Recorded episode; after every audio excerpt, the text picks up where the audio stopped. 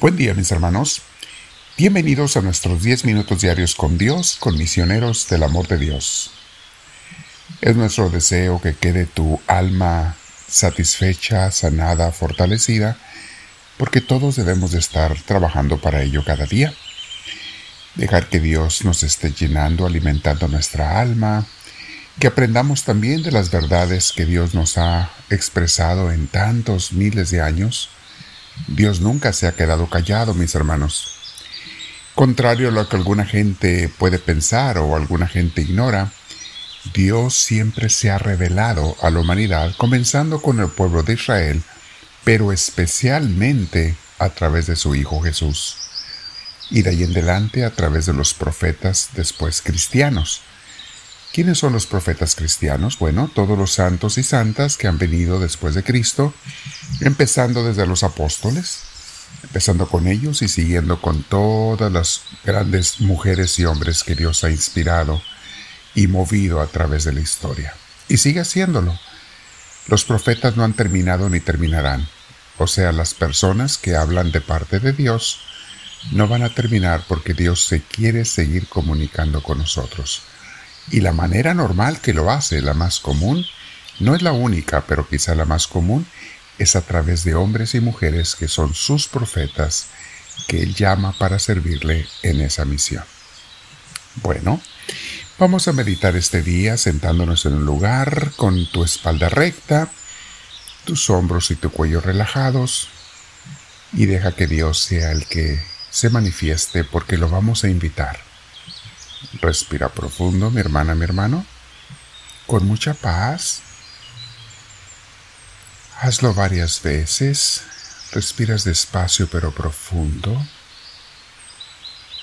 Invitas al Espíritu Santo y le decimos algo así como, ven Espíritu Santo, lléname de tu presencia, hazme sentir el amor de, de, de tu esencia, Señor, porque tú eres esencia de amor.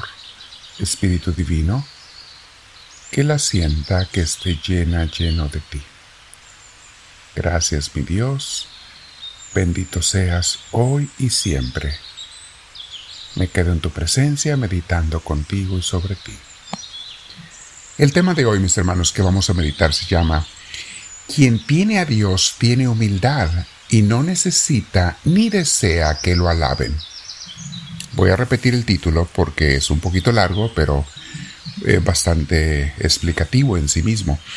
Quien tiene a Dios tiene humildad y no necesita ni desea que le alaben.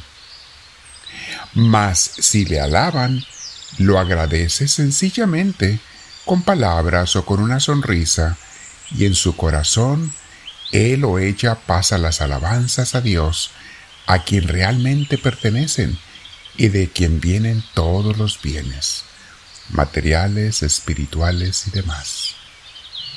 Esa es la diferencia de un corazón humilde, mis hermanos.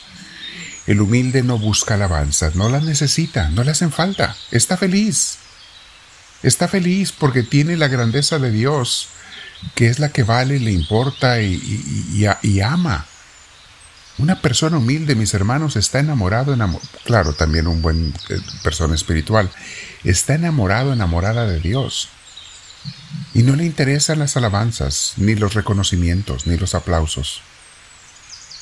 Dice nuestro autor en Imitación de Cristo, dice así, los santos llenos de verdad y de gloria celestial no son codiciosos de glorias vanas. Exactamente, es lo mismo. De hecho, lo estoy mencionando de acuerdo a lo que, a lo que este libro eh, nos explica. Trato yo, yo de ampliar las explicaciones o las enseñanzas de este libro. Los santos llenos de verdad y de gloria celestial no son codiciosos de gloria vana. Qué hermoso lo dice. De hecho, mis hermanos, es muy fácil saber quién está en el camino de Dios al darte cuenta si buscan o no buscan las glorias de los hombres. Rápido te das cuenta quién es una persona que está bien llena de Dios por si anda buscando que les alaben, que les aplaudan, que les pongan muchos likes, que les admiren, que les echen muchas porras o muchas alabanzas. Si alguien necesita de eso, mis hermanos, es señal de que está esa persona o estamos, ahí podemos caer cualquiera de nosotros, estamos muy todavía lejitos de la humildad y la santidad. No significa que la persona sea mala, claro que no, eso es otra cosa, pero estamos lejos de ser humildes y de la santidad de Dios.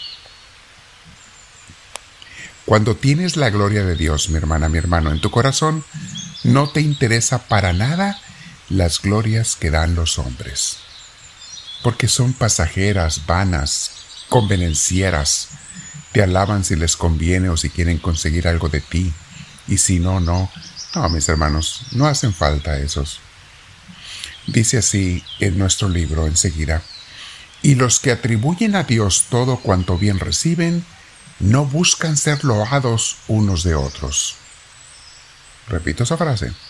Y los que atribuyen a Dios todo cuanto bien reciben, cuando bien reciben, no buscan ser loados unos de otros, mas quieren la gloria que de solo Dios viene, y codician que sea Dios glorificado, sobre todo en sí mismo y en todos los santos, y siempre tienen esto por su fin. Es lo mismo que acabo de decir, que lo dicen muchos santos, mis hermanos, estas palabras de eh, el libro de imitación de Cristo. Muchos santos nos dicen lo mismo, lo repiten con diferentes palabras, pero es una enseñanza clásica sobre lo que es la humildad. Mis hermanos, qué descanso se siente cuando toda alabanza que nos den se la pasamos a Dios en nuestro corazón. Cuando reconocemos y aceptamos con gusto que no tenemos ningún mérito propio, sino que cualquier virtud o cualidad que tengamos es por y gracias a Dios. Miran cómo descansa uno, mis hermanos, cuando reconocemos que no somos nada, que Dios es todo, y estamos felices con ello, porque Dios nos da todo lo que necesitemos. Y si te digo una cosa, alabanzas y aplausos es algo que no necesitamos. Crea adicción, y las adicciones son malas. El humilde vive en descanso, mis hermanos. El soberbio y orgulloso vive en angustia porque siempre está buscando y necesitando los reconocimientos y las alabanzas de los hombres. Por eso la primera de las bienaventuranzas de Jesús está dedicada a los humildes de espíritu, Mateo 5.3. Bienaventurados los humildes de espíritu, son los primeros que Jesús alaba. Él nos está diciendo quién de verdad merece alabanza y quién no, los humildes de espíritu. Ahora, mis hermanos, les recuerdo que la humildad no tiene nada que ver con la cantidad de bienes materiales que una persona tenga o no tenga. Hay personas que no tienen dinero, pero son muy orgullosos y hasta soberbios, que es el máximo pecado del orgullo.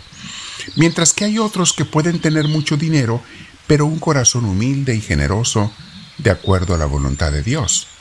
Esa es la diferencia, mis hermanos. La humildad no tiene nada que ver con lo que tengas o no material, sino que es la actitud de tu corazón y la decisión de tu mente y de tu voluntad, qué es lo que quieres ser o hacer o esperar en esta vida. La humildad, mis hermanos, es una actitud y convicción de que uno no es más que nadie y de que todo lo bueno que tenemos es gracias a Dios, no a nosotros mismos. Mañana voy a explicar un poquito más la humildad y las virtudes. ¿Qué son las virtudes que Dios, que tenemos después de tener la humildad que podemos tener gracias a Dios? Lo vamos a explicar. Hoy por hoy nos quedamos en oración el tiempo que quieras darle al Señor y dile, háblame Señor, que tu siervo te escucha.